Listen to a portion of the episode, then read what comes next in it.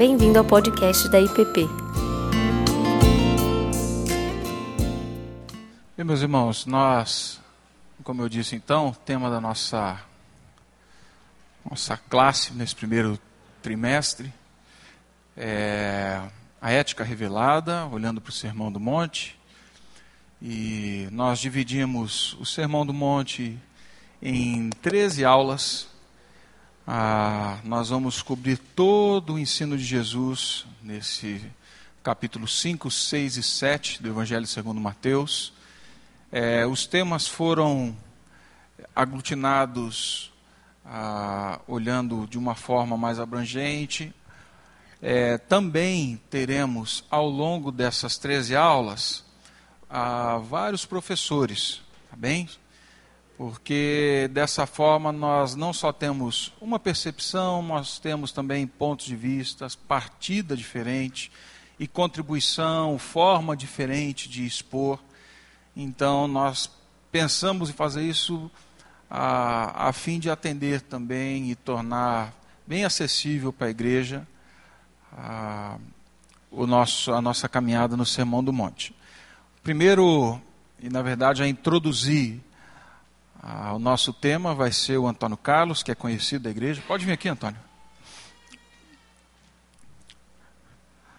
Antônio Carlos tem, tem atuado conosco é, na área do ensino da igreja e também tem colaborado com o Vocatio, que é um projeto do CCE. E ele então vai introduzir o tema hoje, abordando alguns textos do Sermão do Monte e aí na semana que vem nós entramos nas bem-aventuranças e aí seguimos com os demais temas, tá bem? Vamos orar. E aí Antônio está com a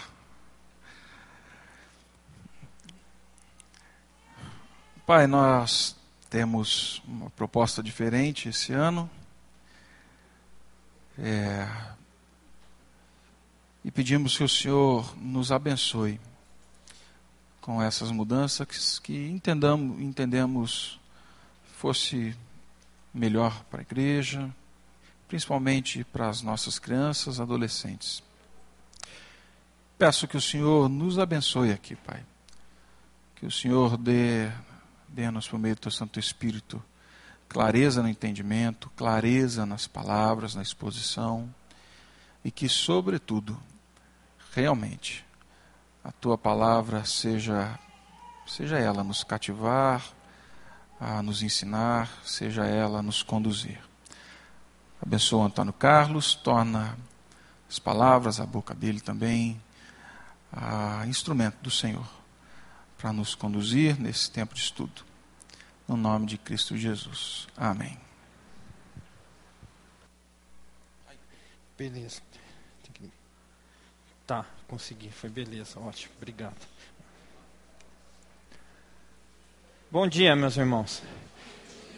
Hoje a gente começa falando sobre esse tema e seria interessante ao longo da semana estar tá fazendo a leitura dos capítulos 5 a 7 de Mateus e 6 de Lucas e refletindo para aquilo que a gente vai estar tá conversando então ao longo desse semestre.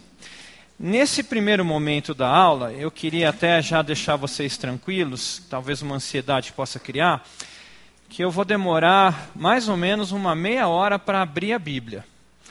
Mas eu garanto para vocês que é escola bíblica. É, e para isso eu quero pedir para vocês um exercício. É importante que a gente eduque a nossa mente nessa primeira metade para isso. O que, que eu gostaria que a gente fizesse?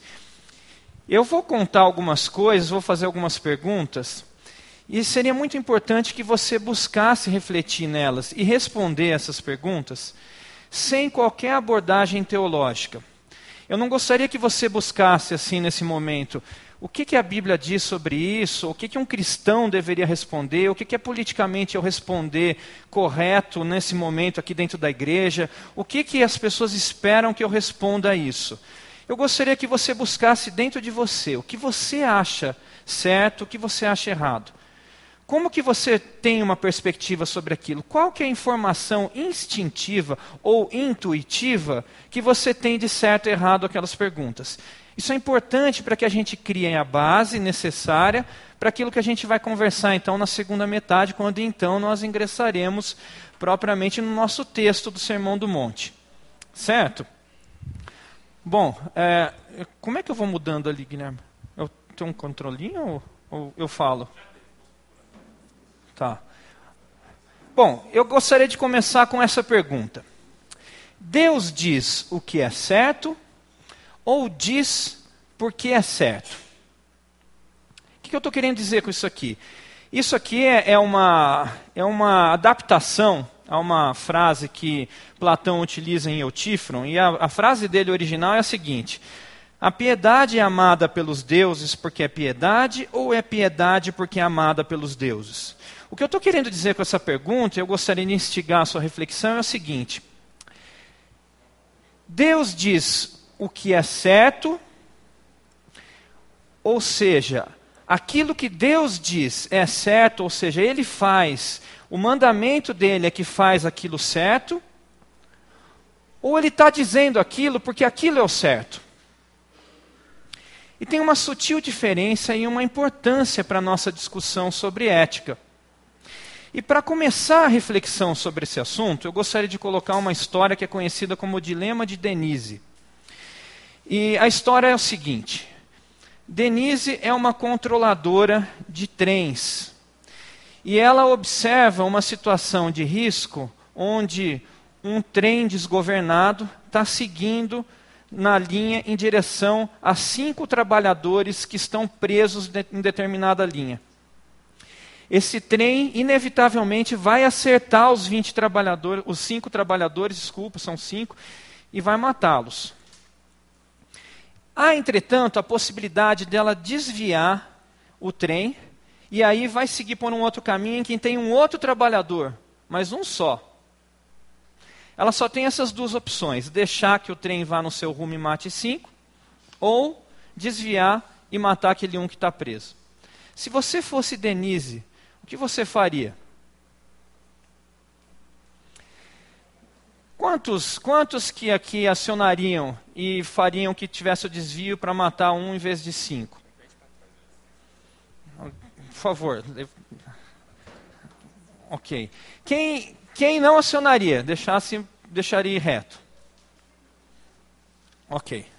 Eu já imaginava mesmo que a maioria seria uma abstenção, assim, qual será que é o politicamente correto? Eu estou na igreja, que vão pensar, né? Tudo bem. Normalmente a adesão é maior nessas perguntas. Vou colocar um segundo ponto, faz parte desse, desse dilema também. Vamos imaginar que agora você é uma pessoa que está em cima do viaduto onde vai passar o trem, você tem informação que o trem está vindo desgovernado.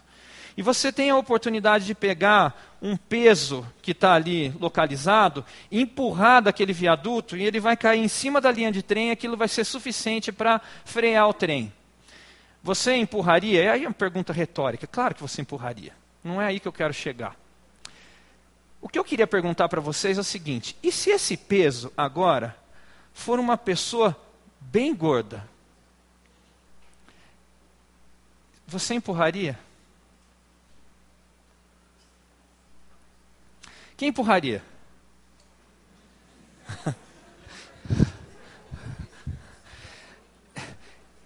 Esse normalmente é o que as pessoas. Agora, vamos, vamos raciocinar aqui. Qual é a diferença, afinal de contas, de você mudar a manivela para que mate um só, para salvar cinco, do que empurrar aquela pessoa bem gorda para salvar cinco? Você está sacrificando um para salvar cinco. Mas por que, que você sente assim? Pode, pode dizer, pode dizer.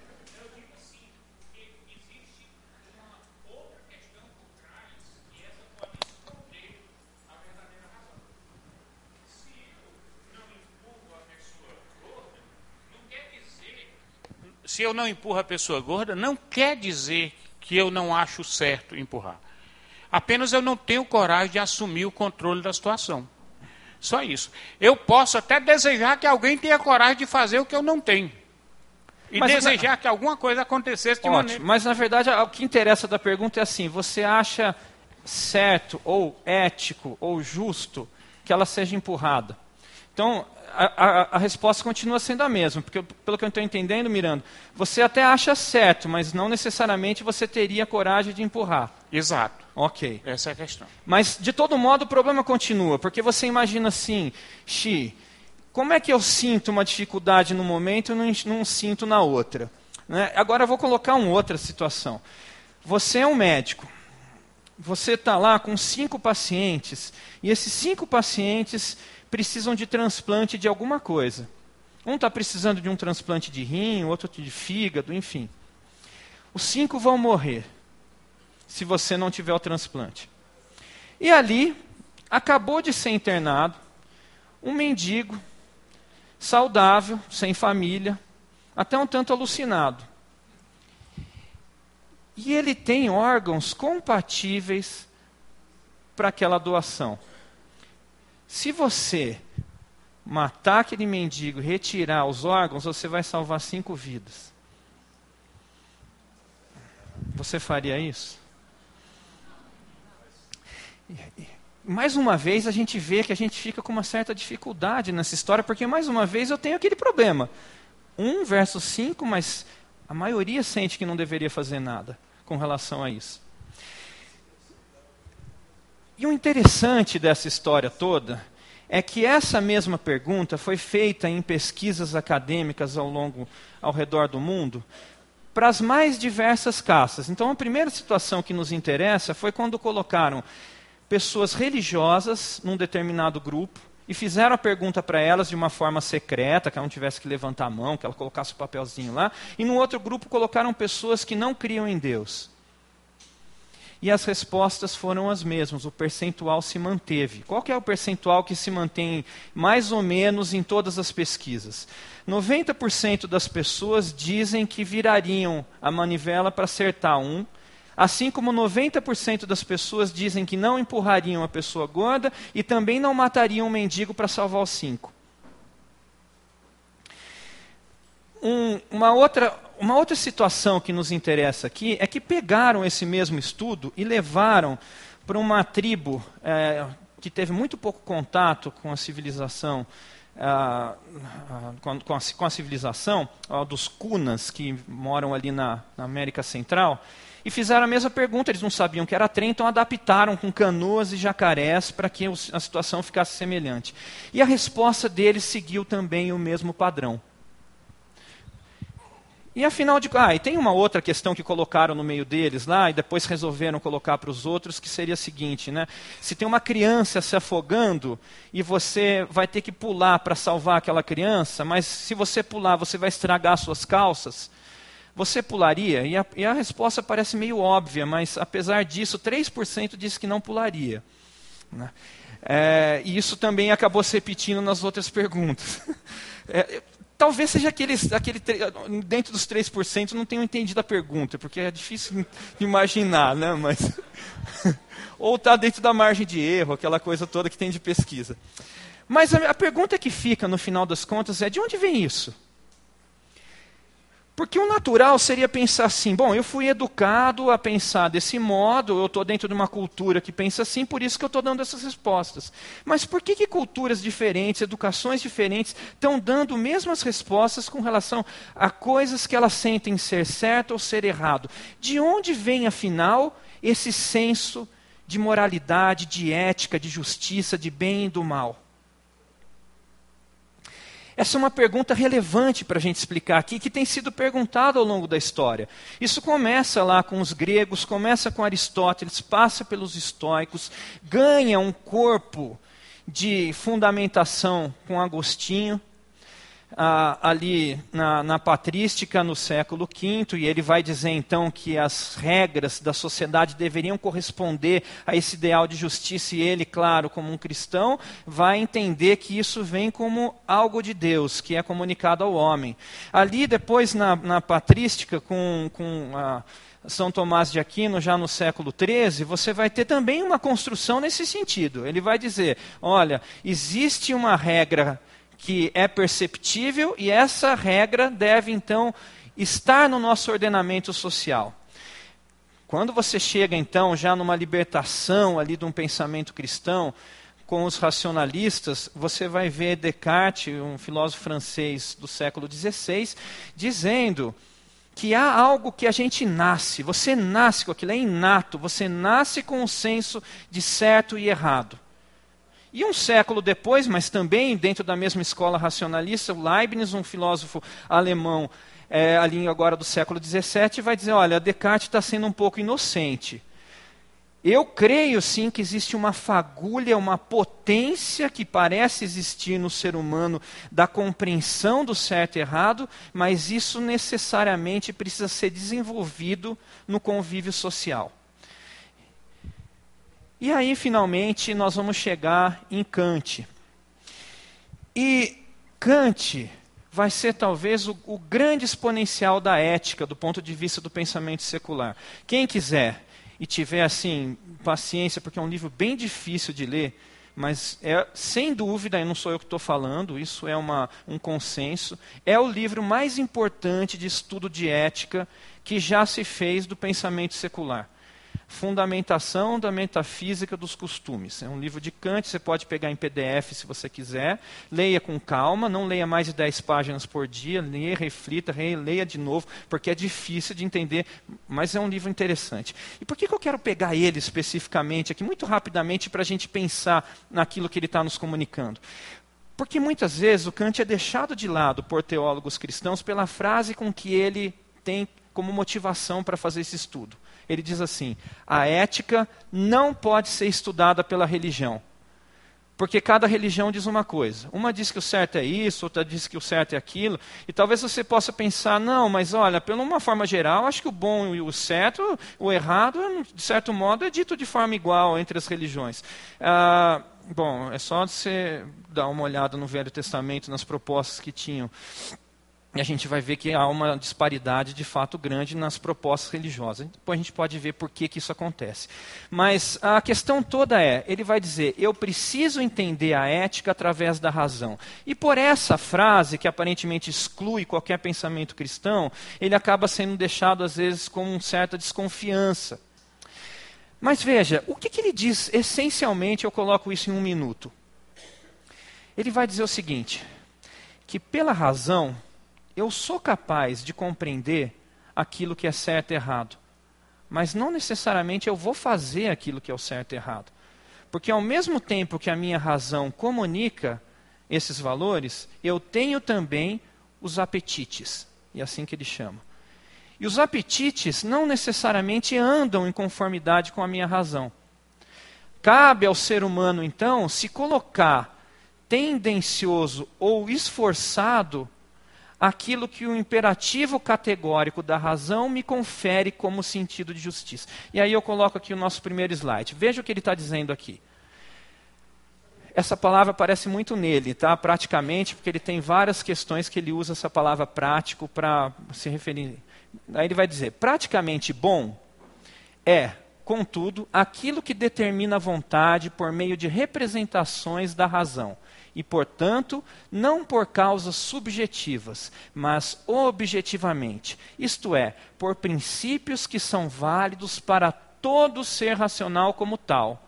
Distingue-se do agradável, pois que este exerce influxo sobre a vontade por meio unicamente da sensação, em virtude de causas meramente subjetivas que valem apenas para a sensibilidade desse ou daquele e não como princípio da razão válido para todos. Se a gente for se socorrer agora um pouco nessa mesma perspectiva de um pensador cristão de bastante relevo para nós, nós vamos encontrar aqui em Schaeffer, Francis Schaeffer vai dizer o seguinte: Fala-se muitas vezes nesse problema como sendo o problema da natureza versus graça. Se partirmos do homem sozinho e apenas as coisas individuais do mundo, os particulares somente, o problema será de como atribuir qualquer sentido final adequado às coisas individuais. Se não podemos atribuir qualquer sentido final à pessoa, para mim, um indivíduo, qual poderia ser a razão de viver e qual haveria de ser a base para a moral, valores e leis? se partirmos de atos individuais em vez de um absoluto, o que poderia nos dar uma certeza real do que é certo e do que é errado acerca de qualquer ação individual? E é assim que a gente escuta o tempo todo. Toda vez que você se refere algum senso de justiça, e de algum modo você se refere a uma frase de Cristo, ou alguma coisa que você crê, algum versículo bíblico, alguma coisa que você trouxe como referencial, a resposta imediata é: tá bom, eu entendi. Você tem essa fé. Você entende que o certo é assim. Eu já entendo de outro modo, porque eu tenho outra fé. Então eu respeito a sua fé, assim como você precisa re respeitar a minha. E nessa conversa, você acaba tendo então uma perspectiva como se houvesse várias éticas. Você tem então a ética de Cristo, você tem a ética de Maomé, você vai ter a ética de Gandhi, a ética de Lula, seja o que for, cada um vai ter a sua ética. E aí tudo passa a ser relativizado de tal forma que não existe um absoluto. O que existe tão somente é aquilo que eu penso ou que eu creio. E essa reflexão é importantíssima para nós, porque é isso que traz o nosso contato com o próximo. Quando eu chego para conversar com alguém, com alguém que não tem a mesma fé, eu posso então dizer, no fundo, você tem a mesma perspectiva que eu. Mas a pergunta que fica para todos nós agora é: e por que, que a gente anda em caminhos distintos? Se nós temos absolutos que nos comunicam e todos nós temos isso em comum, dizendo que é certo e errado, por que então a sociedade anda em caminhos distintos? E por que há então tanta oposição entre perspectivas religiosas distintas ou até mesmo entre culturas? Essa é uma das perguntas que a gente pretende responder nesse curso. Eu vou iniciar hoje uma parte dessa resposta. Mas essa não é uma resposta simples que você consiga rapidamente informar e dizer, afinal de contas, por quê? Se todo mundo pensa racionalmente do mesmo modo, age de forma distinta. E de todo modo, se você disser assim, mas olha, tem construções racionais diferentes e tem.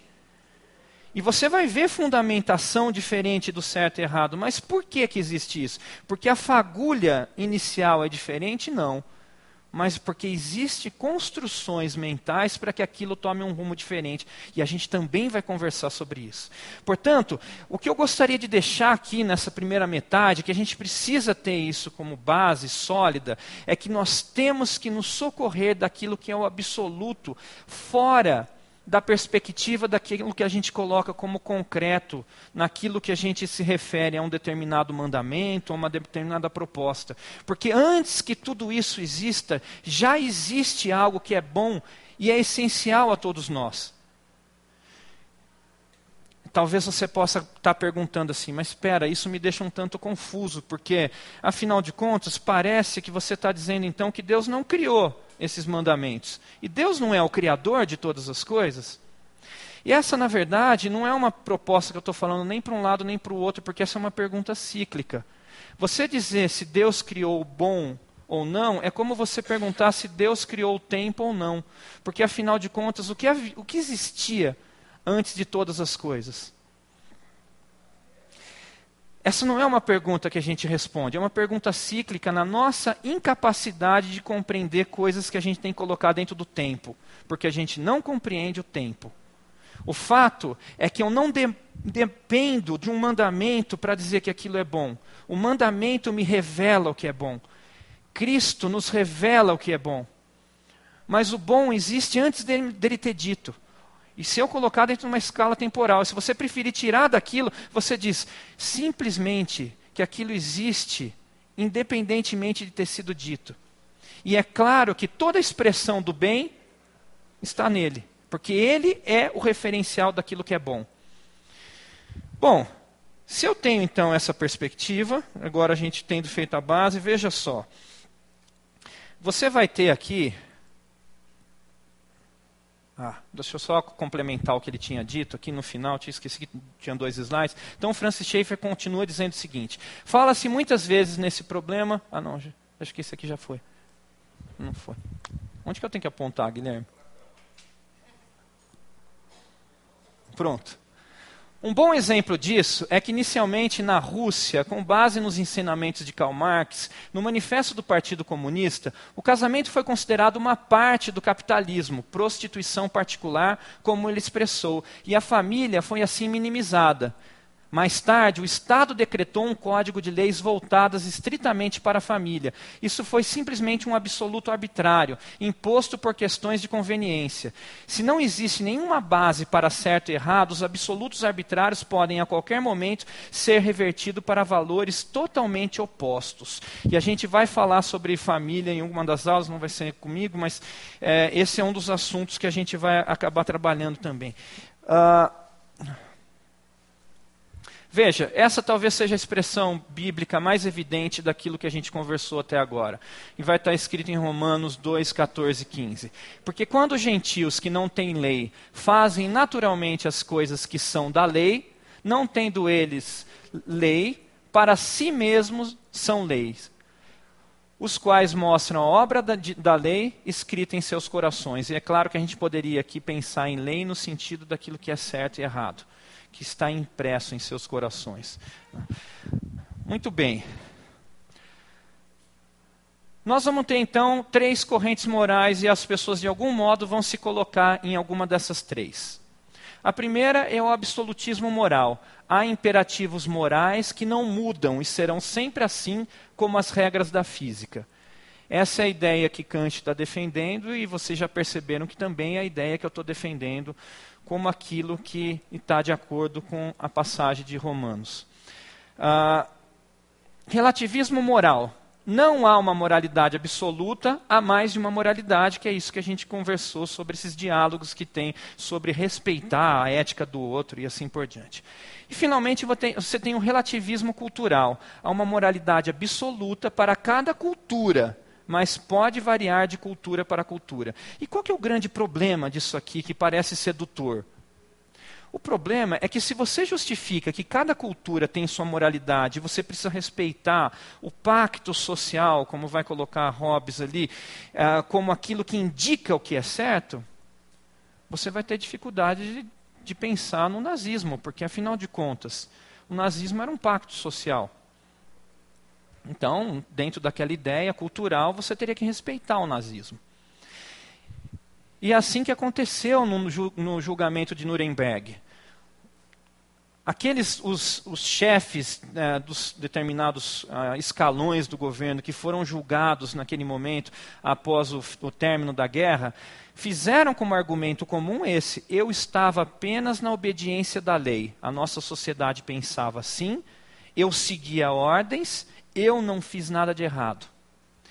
E o argumento que no final das contas serviu para condená-los foi justamente isso que a gente está conversando até agora. Todo mundo tem a compreensão do que é certo e errado. Independentemente de você estar dentro daquilo, você tinha condições, pela sua consciência, de perceber que aquilo estava errado. E, aliás, a consciência é talvez o último obstáculo do materialismo. Porque, veja, quando se tenta argumentar que nós somos, na verdade, tão somente um conjunto de química que age e, de certa forma, me impulsiona a pensar e agir em determinado sentido, como que eu consigo explicar a consciência? Como que eu consigo explicar algo que sai dessa interação meramente física, biológica, química? De onde vem esse sentido de certo e errado? E é curioso quando você pega alguns ah, ateus é, apologetas do ateísmo, como Richard Dawkins, e ele vai tentar entrar nesse campo e ele fala que isso provém da evolução. Mas como, afinal de contas, você pode evoluir para um pensamento de certo e errado? Porque isso essencialmente é metafísico. Não está atrelado a alguma materialidade na nossa química corporal. Opa, fui mais. Bom, vamos então agora iniciar aqui a, o trecho que me cabe. E a gente começa fazendo uma introdução sobre o que, que aconteceu naquele momento. Essa aqui é uma foto do local onde se imagina ter sido o Sermão do Monte. E aqui é já importante para a gente entender uma certa confusão que pode trazer, porque lá em Lucas 6 vai falar sobre uma planície, enquanto aqui está falando sobre o um monte em Romanos, ah, em Mateus.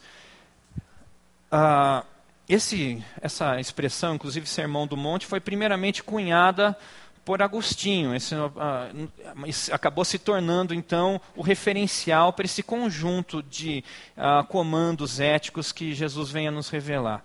E esse, esse platô aqui é, demonstra bem como que você consegue encaixar os dois, porque o que se imagina é que tenha sido nesse lugar alto, num platô, num lugar alto. Ou seja, você pode interpretar que isso aqui é uma planície porque está reto, ou você pode imaginar que isso aqui é um monte porque a planície está num lugar alto. Isso aqui está uh, tá localizado ao norte do Mar da Galileia. Você tem uh, mais ou menos essa vista, tomando que esse foi particularmente o lugar. E é importante a gente entender para quem isso está sendo falado.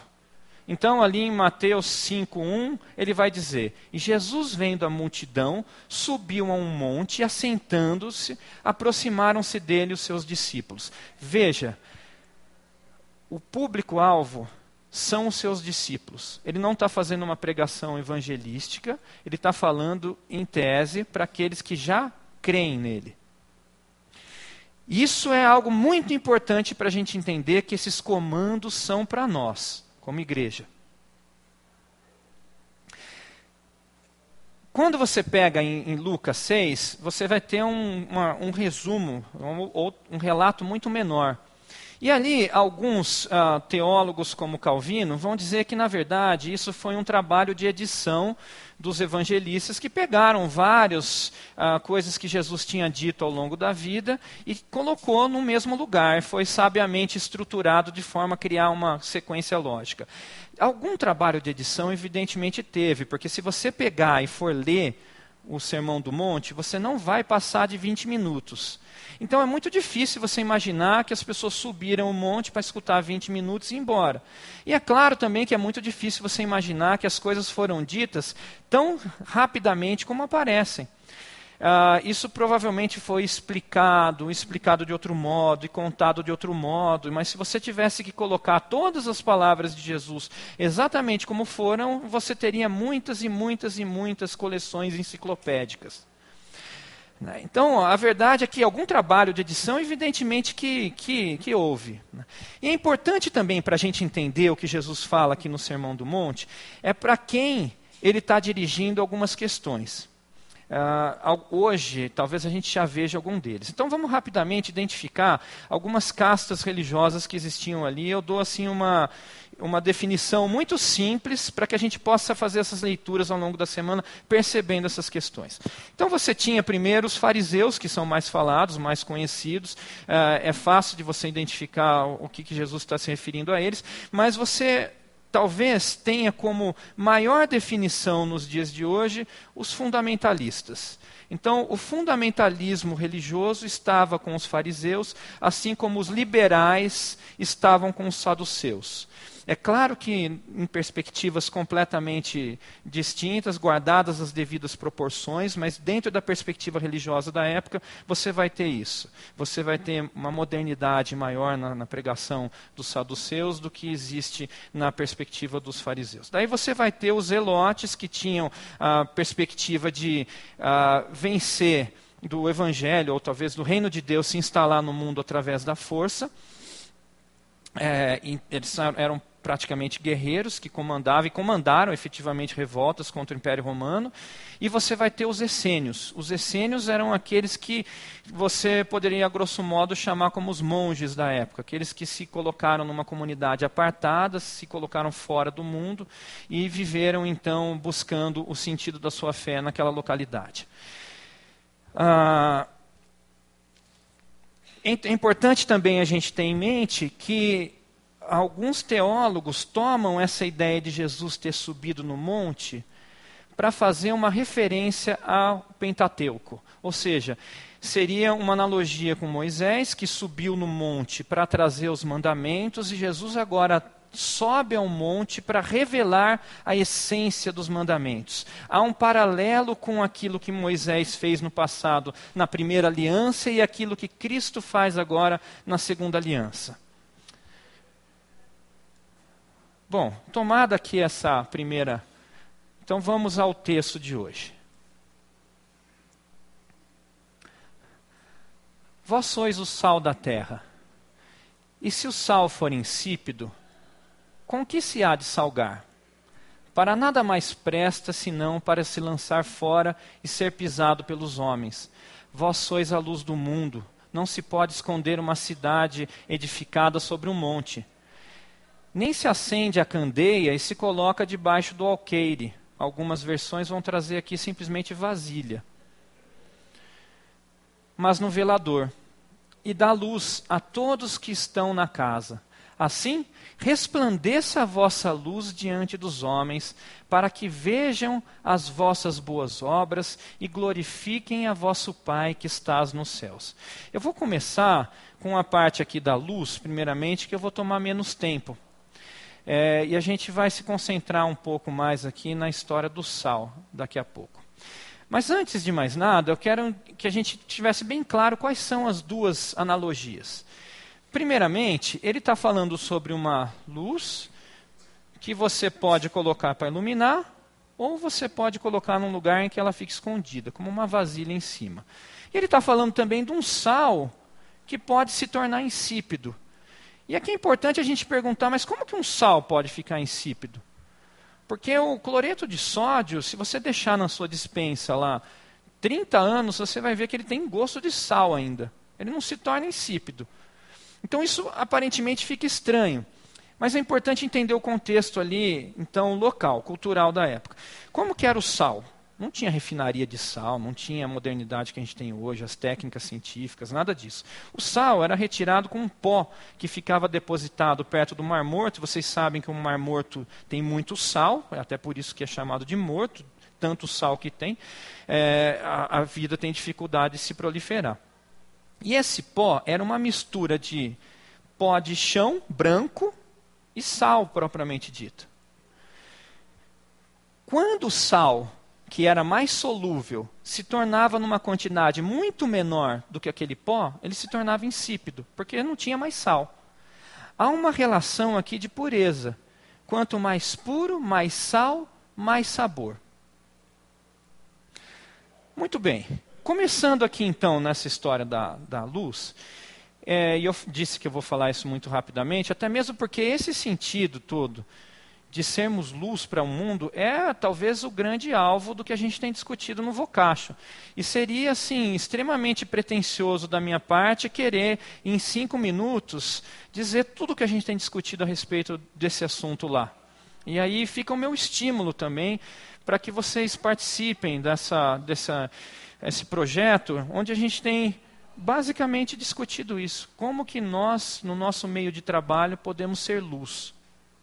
Mas como uma primeira provocação que eu coloco para vocês, eu digo o seguinte: esse não é só um sentido que você encontra para fora, é um sentido que você começa encontrando para dentro. Isso faz parte da nossa identidade. Veja que essa luz que ele estava se referindo não é uma luz de lanterna que a gente tem hoje. A luz de antes era uma luz de fogo, uma vela.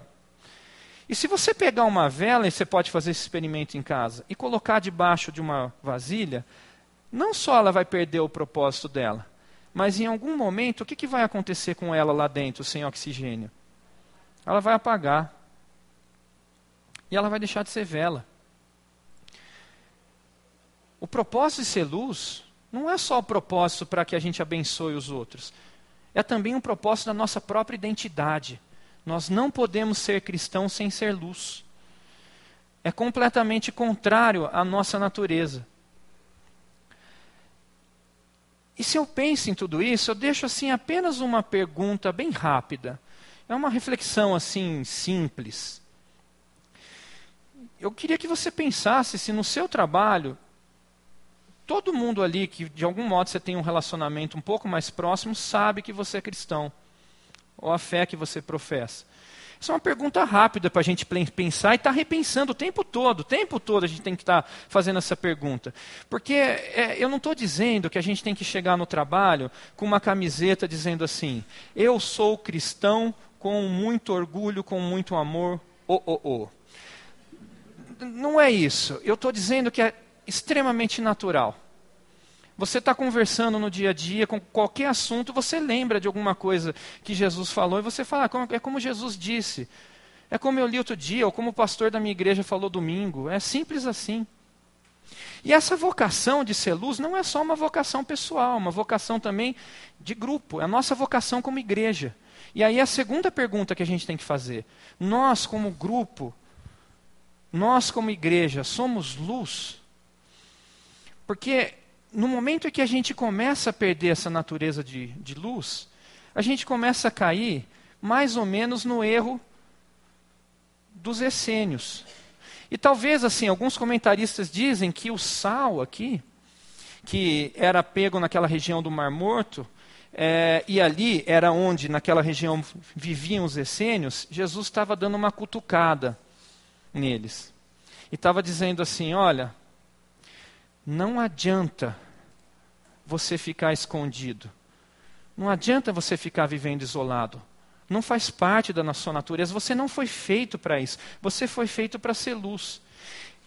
E nós também, como igreja, se nós vivemos em algum tipo de agremiação em que a gente se encontra no domingo para discutir a Bíblia, discutir teologia, conversar com as pessoas que têm muito em comum com a gente, que a gente gosta de fazer, para coisas gostosas mesmo que a gente faz, mas fica só nisso,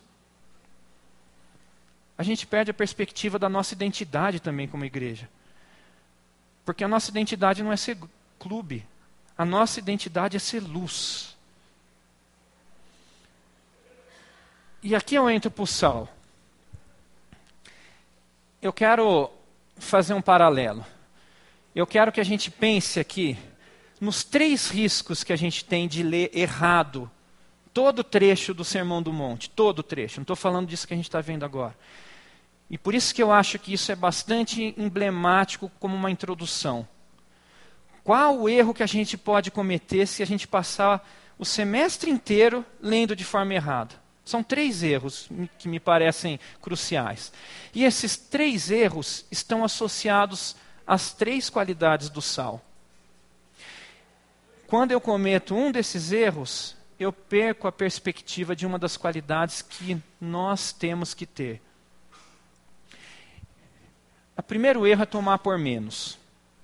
É ler tudo isso da seguinte forma: olha, muito complicado, se você for ler isso aqui, isso é um padrão ético muito rígido. Isso, na verdade, foi colocado ali para que a gente entendesse como que a gente não consegue praticar e como que a gente depende de Cristo. É a nossa mente funcionando. Graças a Deus, porque eu pertenço a Deus, porque Ele é meu Senhor e porque Cristo morreu no meu lugar. Portanto, eu não preciso me preocupar muito com isso, porque Ele já cumpriu isso por mim. E em todo esse discurso, tem uma série de verdades. E na verdade nada disso é mentira. Mas eu estou, através da própria verdade, perdendo a perspectiva do todo. Veja que ele faz questão de, depois de dizer tudo isso, terminar dizendo assim: Nem todo aquele que me chama Senhor entrará no reino dos céus. E para quem que ele está falando isso mesmo? Para os seus discípulos. E veja que naquele contexto ele fala assim: quem, para quem ele está falando aquelas pessoas? Para pessoas que disseram, mas nós expulsamos demônios, nós profetizamos, nós fizemos milagres em seu nome. Não são pessoas assim que vivem dizendo, ah, eu acredito em Deus, mas na verdade não praticam. Não são esses. E ele está falando que os meus discípulos são aqueles que fazem a minha vontade. Nós vamos entrar, claro, em algum modo nessa discussão, e eu não pretendo entrar, com a, a, a, dificuldade que a gente sempre tem de conciliar a ideia de salvação pela fé e pelas obras. Claro que de algum modo está relacionado a isso. Mas o que ele está deixando como essência aqui é: a sua fé é genuína na medida em que você zela por aquilo que eu digo. E que você não toma por menos. E a gente tem essa tendência de tomar por menos.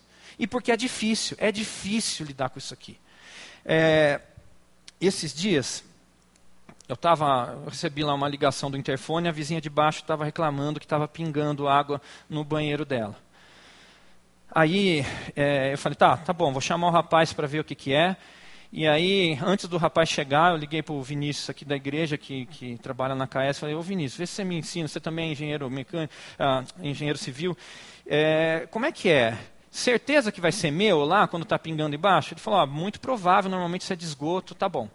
Então daí o cara abriu e aí o cara me deu uma má notícia. Ele falou, olha, o seu problema aqui é um negócio da banheira, você precisa tirar a sua banheira para resolver. Eu falei, então tá, então tira isso aí tudo, vamos vá, colocar piso aqui resolve.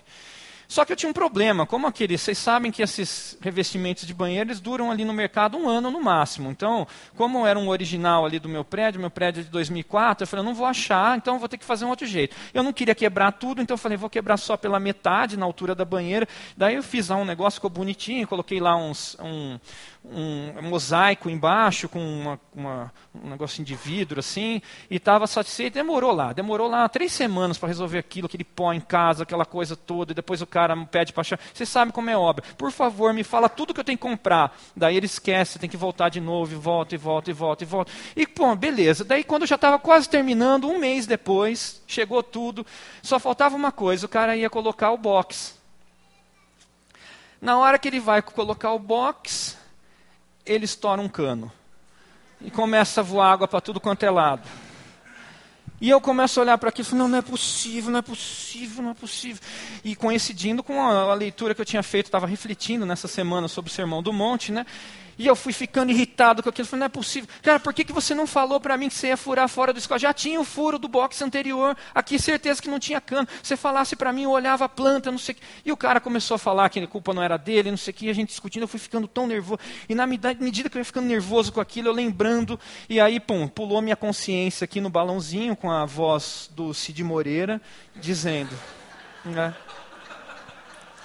Bem-aventurados os mansos de coração porque herdarão a terra. E eu tentando ficar calmo, calmo com aquele negócio, daqui a pouco o cara começou a ser irônico comigo e tirar com a minha cara. Né? Que você deve ser muito inteligente, né? Dando risada comigo. Eu falei, Cid, tá tirando com a minha cara agora, não é possível. Vire a outra face. Como é que eu faço isso? E, e, e, você fica, você entra num desespero. O padrão é difícil mesmo. É complicado viver isso. Mas eu preciso ter uma perspectiva, eu já continuo essa história, que ela vai ter mais, mais deslinde. Eu preciso entender a primeira característica, que o sal dá gosto. E essa é, a, é talvez a mais visível.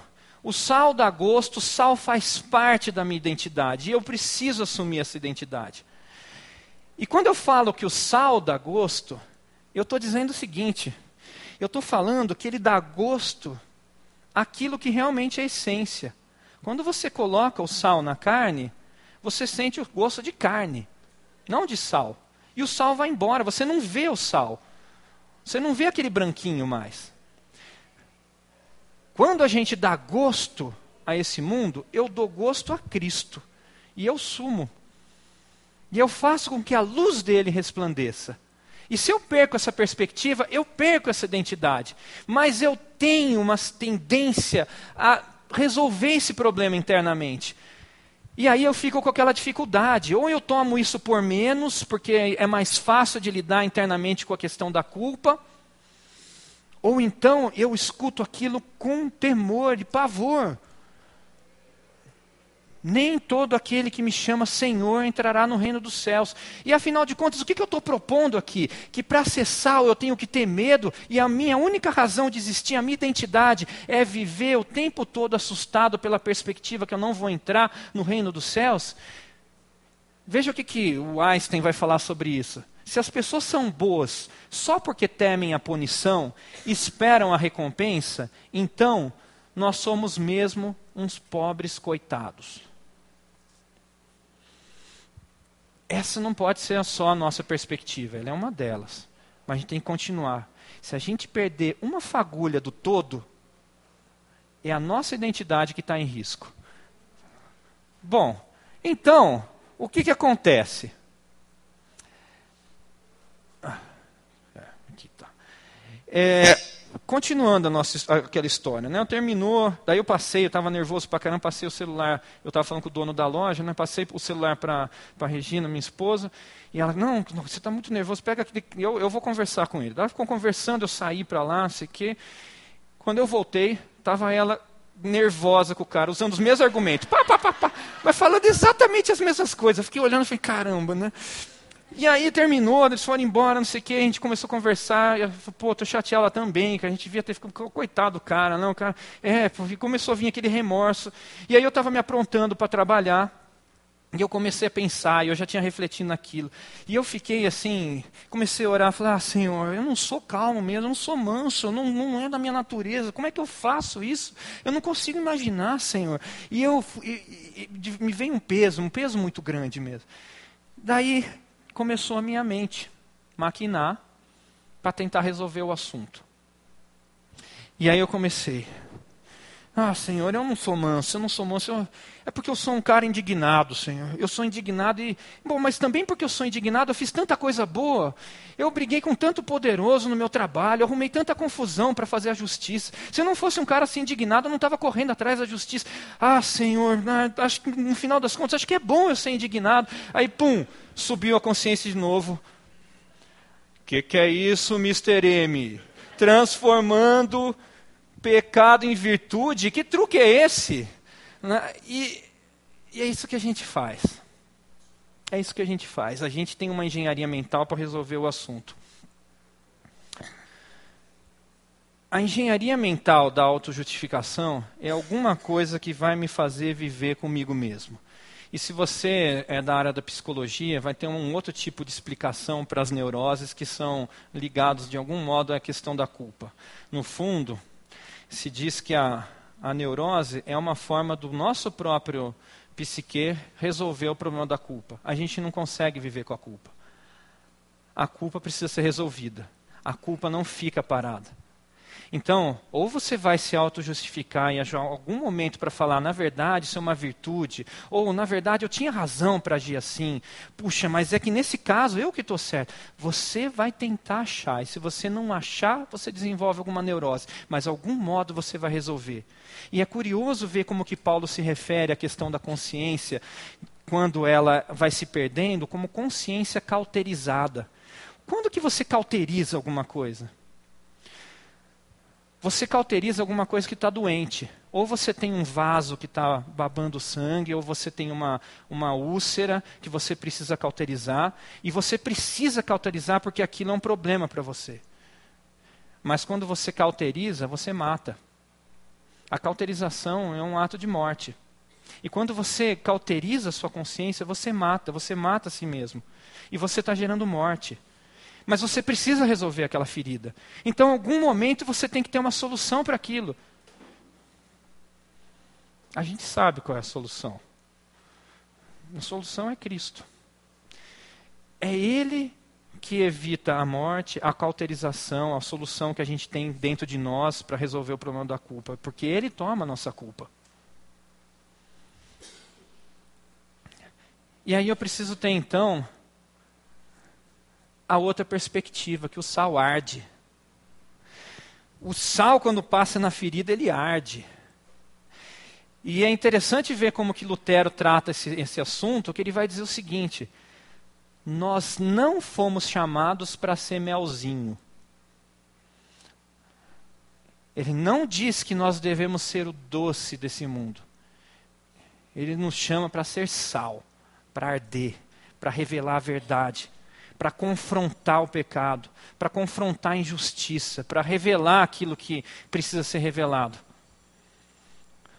O sal vai expor não só ao confronto que a gente faz nesse mundo, mas vai expor a nossa própria miséria. E eu vou ter que aprender a viver com a minha miséria. Mas eu vou ter que aprender que Ele resolve o problema da minha miséria. E eu não vou esconder a minha miséria dele mas eu vou colocar diante dele a solução da minha miséria.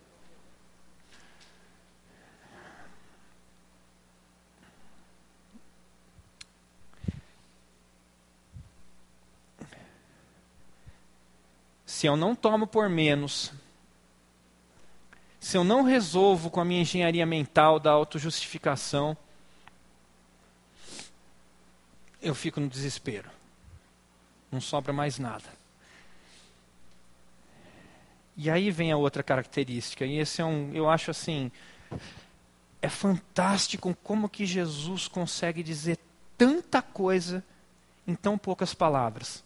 Essa é a definição de sabedoria.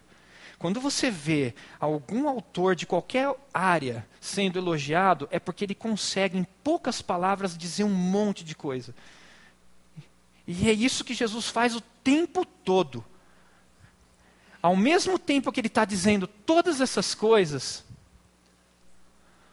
o que, que ele está falando aqui para a gente também? A outra propriedade que o sal tem é conservar. Na época não tinha geladeira, então para você conservar a carne você enchia de sal. E ainda é assim, você compra bacalhau no supermercado fora da geladeira quando ele está salgado, mas se ele não está salgado, ele tem que estar tá dentro da geladeira. O sal conserva. E eu vejo tudo isso como uma verdadeira declaração de amor de Deus. Ele está olhando para cada um de nós e está dizendo assim: Eu já olhei no passado, como revela a história de Noé, para a humanidade. Eu pensei em destruir toda essa miséria, tudo isso que há de tão mal. Mas eu olhei para alguns e falei: por esses vale a pena. E eu fiz uma aliança com eles. Uma aliança que é expressa na imagem do arco-íris. Não um arco-íris quebrado pela metade, como é o ícone de alguns movimentos, mas uma aliança perfeita que se estende de um horizonte a outro. E eu fiz essa aliança com o povo de Israel e eu faço ela perfeita através de Cristo. E eu digo que por vocês tudo isso vale a pena. Eu olho para a minha igreja e eu tenho esperança. E eu olho e falo: esse mundo continua existindo porque vocês são sal, porque vocês são a razão da conservação de toda essa criação. Um, uns dois, três domingos atrás, no, na hora das perguntas, o pastor Ricardo fez um, um comentário que eu acho muito importante para essa nossa discussão e muito sábio. E ele disse o seguinte: que a despeito de nós sermos pecadores, reconhecemos essa nossa existência, nós temos que assumir a nossa natureza de santos, a nossa santidade, a nossa vocação, aquilo que Deus nos chamou para ser. Se eu olho para tudo isso, e eu enxergo que isso tudo, de ser luz, de ser sal, no final das contas acaba apontando e confluindo para a ideia de ser santo. Eu percebo que Deus já nos vê assim. E Ele olha para nós e fala: é por esse povo que é santo e que eu vejo como santo que tudo vale a pena.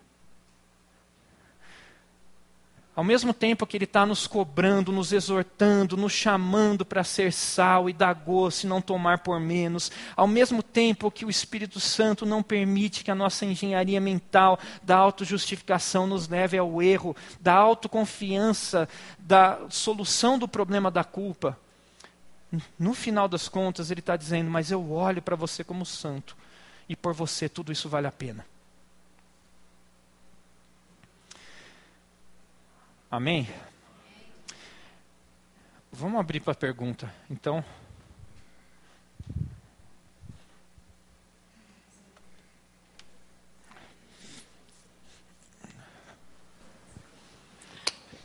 Bom, na pergunta original, você fez assim, disse, Deus diz que é certo, ou porque é certo, não foi isso? Esse porque eu acredito que talvez você esteja dizendo que ele esteja explicando por que é certo, não é isso? É, ele está afirmando e fazendo, por conta da sua afirmação, aquilo ser certo. Tá. Não é porque inicialmente eu havia entendido o seguinte, por isso que eu coloquei a minha própria resposta, uhum. que era porque a coisa é certa, ele diz que é certo. E algumas vezes ele se dá o trabalho de explicar por que é que é certo, entendeu? Uhum. Mas inicialmente eles ele é, uma, é um ato de fé. Ele afirma e eu tenho que confiar porque creio nele. Mas ele só me afirma isso porque é certo, porque ele não afirma nada de errado. Então, como precisa ser dito, né? Agora, tem um, um, ponto aqui que eu queria chamar a atenção. Um dia, um. Tá, tá, antes de falar o ponto, perfeito. É. é. isso mesmo que eu quis dizer. Enfim. Tá bom, então. A outra questão é que um dia teve um colega espírita e ele disse: Miranda, nós concordamos com tudo aqui. Na, no que fazer, como fazer, na moral é, social, ética e tal. Então, por que, que a gente está tão diferente? Aí eu disse assim: nós estamos, se você não percebeu ainda, tem um sinal de menos aí. O 2 é igual a 2, mas você bota um menos, fica menos 2. Que é a essência do motivo do evangelho e do anúncio da salvação. Que quando você diz que é salvo pelas obras, tudo aquilo está explicado numa ótica completamente oposta a você dizer que não consegue salvar a si mesmo e você precisa de Jesus Cristo. É, então, a questão não é o que fazer, mas a questão é a identificação de quem nós somos, da necessidade do arrependimento para uma transformação. Isso aí leva à diferença fundamental entre o que você faz e o que você é. Porque nem sempre o que você faz reflete o que você é. E o que Deus está querendo em nós é uma transformação de dentro para fora e não de fora para dentro. Então, o que leva um choque, num certo sentido, da posição cristã às outras éticas que são comuns nos procedimentos sociais, mas na hora de diagnosticar o problema da nossa incapacidade de sermos éticos, o diagnóstico é completamente diferente e pode levar remédios que não curam, enquanto que outros podem curar. Então, o que é que nós cremos? Mesma coisa de todos em relação à ética, ou pelo menos da maioria. Mas nós cremos que nós somos irremediavelmente pecadores, que não conseguimos pôr em prática essa ética que nós defendemos, e que se não houver uma transformação pelo Espírito dentro de nós, nós não conseguiríamos é, ser transformados e, portanto, não estaríamos aptos para sermos seres espirituais, filhos de Deus. Então, eu acredito que, que tem realmente esse ponto, um ponto gigantesco em comum. Mas o que está por trás é totalmente oposto. Uhum. É, assim, não sei se eu me fiz claro, mas a preocupação no primeiro momento foi para mostrar que o senso de certo e errado é comum entre todos nós. Mas o que a gente faz com a compreensão disso e como que eu procuro lidar com aquilo que eu percebo que está errado e como eu, eu, consigo lidar com esse problema da culpa, ou vou lidar com esse problema da culpa, nos distancia. Porque a proposta de Cristo é que Ele é a solução do problema da culpa. E não mais eu. Eu compreendo o que é certo. Mas como o próprio Kant diz, eu não preciso nem me socorrer de um texto bíblico aqui, nós temos apetites que nos levam a outras questões. E a nossa mente procura justificar os nossos apetites. E é como a história lá daquele que foi pego é, fazendo oração da propina. Né? Essa é famosa aqui. Estava orando pela propina. Veja, a, a, gente, a gente tem uma tendência de olhar para tudo isso e falar assim: ah, mas esse cara não pode ser cristão. Né? O cara orando por propina. Mas não era uma oração que ele fez numa igreja lotada para ganhar o voto de toda a igreja, ser um cara falso para poder parecer cristão. Ele estava na, na salinha dele, fechado. Parece um mandamento de Jesus: quando forem orar, fecha a porta, ora. Ele estava orando autêntico mesmo, mas ele realmente acreditava que ele estava recebendo uma benção. De algum modo, ele se justificou naquele, naquele processo todo, dizendo: Olha, eu preciso receber a propina para poder ser eleito, porque sem dinheiro eu não consigo ser eleito. Para fazer o bem e aumentar o evangelho de Cristo, eu preciso de dinheiro para ser eleito. Por isso, isso aqui é bênção. A gente se justifica o tempo todo, de alguma, algum modo. Né? E o problema é o que a gente faz, então, não a compreensão do certo e errado. E, é, acho que o tempo aqui está terminando. Tá? É, é, é um rápido comentário e você pode estendê-lo assim. Porque acho que o pronome né, do vós, é, ele traz uma, uma facilidade para a gente entender as qualidades e a negação dele intensifica os riscos. Ou seja, nós temos uma tendência de ler a Bíblia de forma individual e de interpretar para o indivíduo. Ao passo que o Velho e Novo Testamento, ela é interpretada em relação a um povo. Inclusive sobre a questão de santidade, vós sois, ou seja, nós somos o povo santo de Deus. Se eu for pensar isso individualmente, eu vou encontrar dificuldade para dizer eu sou santo, mas eu faço parte do povo santo de Deus. Então, por exemplo, o tomar por menos, a engenharia da autojustificação, o desespero, tem tudo a ver quando eu olho para isso de forma privada. Aí eu vou procurar autojustificação, eu vou abaixar o padrão, eu vou enfrentar essas dificuldades, mas quando eu entendo que o papel de ser sal e luz é nosso, não é apenas meu, mas é nosso, nós somos eu acho que isso, mesmo eu estando sozinho lá no meu ambiente de trabalho, mesmo eu sendo o, a única testemunha de Cristo na minha vizinhança, eu estou ali representando um povo, representando uma igreja, um corpo. E eu preciso olhar para isso e não para mim como indivíduo, porque isso traz uma dificuldade enorme para essa compreensão da ética ou do nosso papel na sociedade como sal, como luz. Então acho que talvez fosse bom assim estender um pouco, porque o, o, o, as qualidades do sal, como as qualidades da luz, têm a ver com esse plural, né? e não apenas com o indivíduo. Uhum. Talvez seja por isso que, mais uma vez, ele diz tanta coisa numa única analogia. Né? O sal ele é feito por muitos grãos. E um grão só sozinho não dá gosto. Nada. Não. É.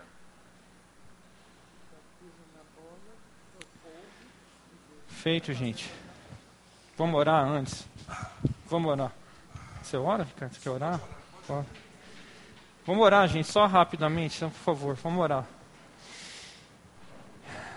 Senhor, nós te agradecemos por esse tempo que nós iniciamos na reflexão do Sermão do Monte. Pedimos que a tua ética, que os seus valores, que aquilo que o Senhor tem em mente, aquilo que o Senhor tem para nós, para como igreja, se solidifique em nossos corações. Livra-nos dos erros.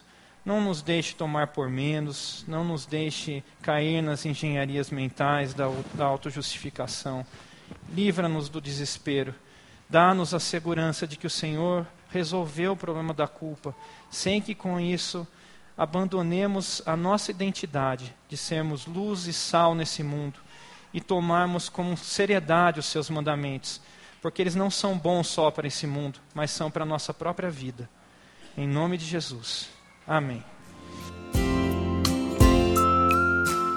Você acabou de ouvir o podcast da IPP.